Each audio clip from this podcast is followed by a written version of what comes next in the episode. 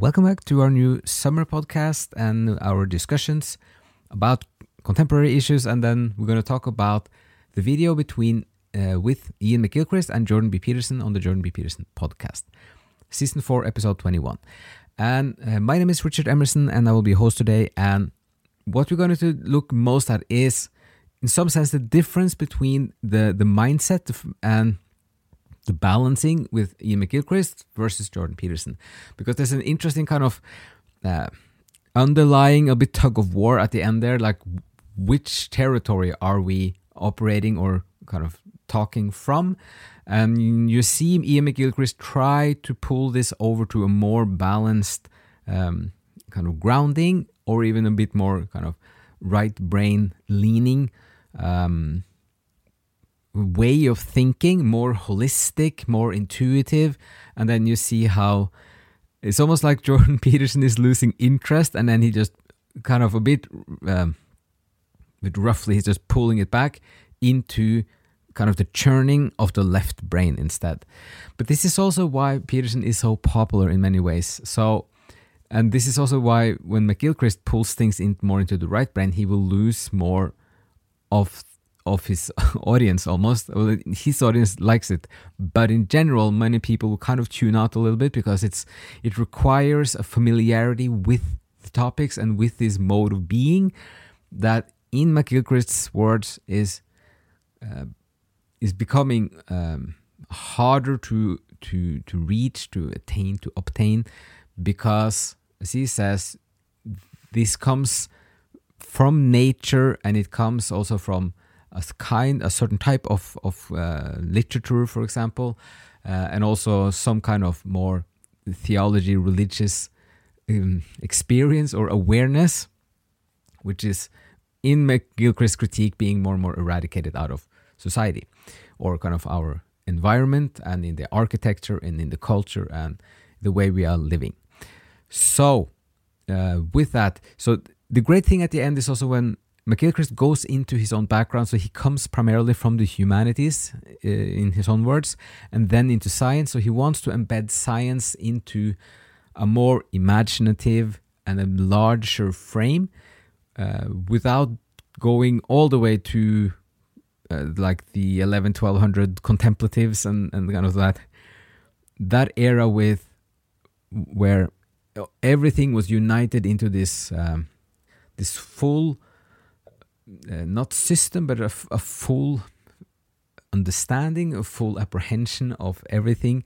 And then the theology was kind of the, the queen of the sciences, and this more kind of practical material science was just a tool which explained many things, but it was also kind of put into a larger context. And in some ways, this is where McGilchrist is often kind of pulling towards. So, uh, and in some ways, it seems, or it would be natural that uh, a thinker like Jordan Peterson is then very much agreeing to this, but still then being so used to pulling it back into the left brain thinking, which you can see, or it explains also his etern- uh, internal process. So it's almost like if you could imagine just for one second that uh, these thoughts that McGilchrist uh, is expressing, if they occur in the mind of Jordan Peterson, they would probably be kind of discussed out of his mind. The way he's he's uh, he's approaching McGilchrist when McGilchrist is talking is probably how he's also approaching his own inner ideas. So th- it's interesting to see this gradual evolving also of of Jordan Peterson as this often very very kind of hardcore scientist but then he also acknowledges and he has the humility to see that there are there are limitations, there are boundaries to that way of thinking, but he's still kind of uh, struggling to to break out of it and to build bridges and to balance his own thinking. So uh, that only like that part in itself is is great to watch this clip. Um, then again, especially towards the end, and um, apart from that, McGilchrist is really he has um, mature work like his his work on this is has matured over a long time. His great book, The Master and His Emissary, came out over ten years ago. It really lays out this whole issue of how your own brain is actually two brains and they are of different nature. They are asymmetrical, symmetrical.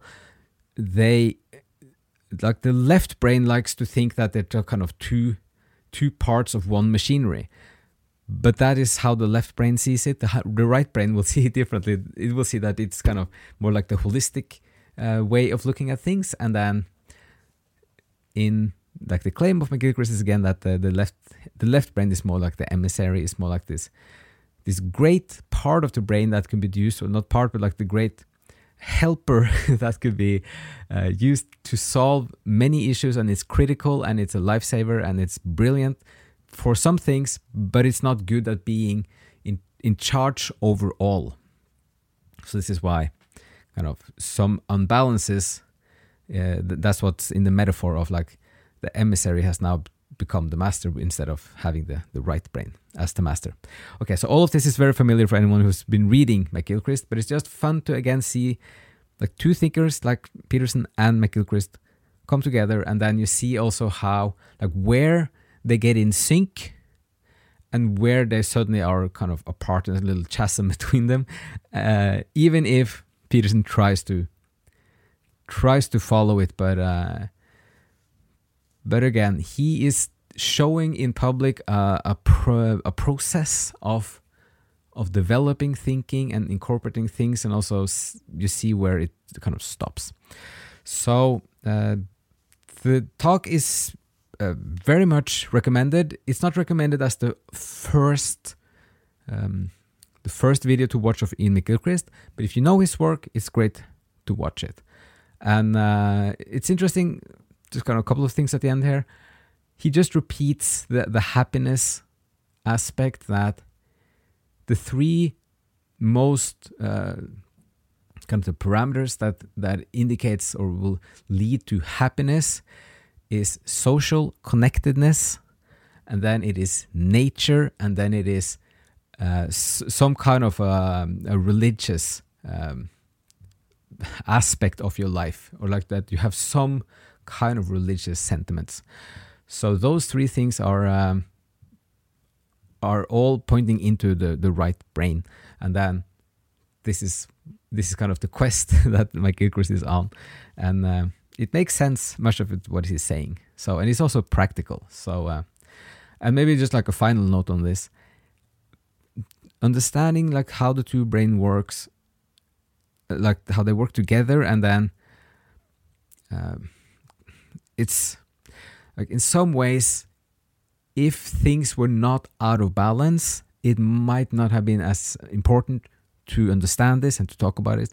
But if people are stuck in the left brain, if the left brain has started to dominate too much, and it is, it could be a little tyrant, it wants to control everything, it only it makes a model of the world and it only sees the model. It doesn't see reality, it sees the model.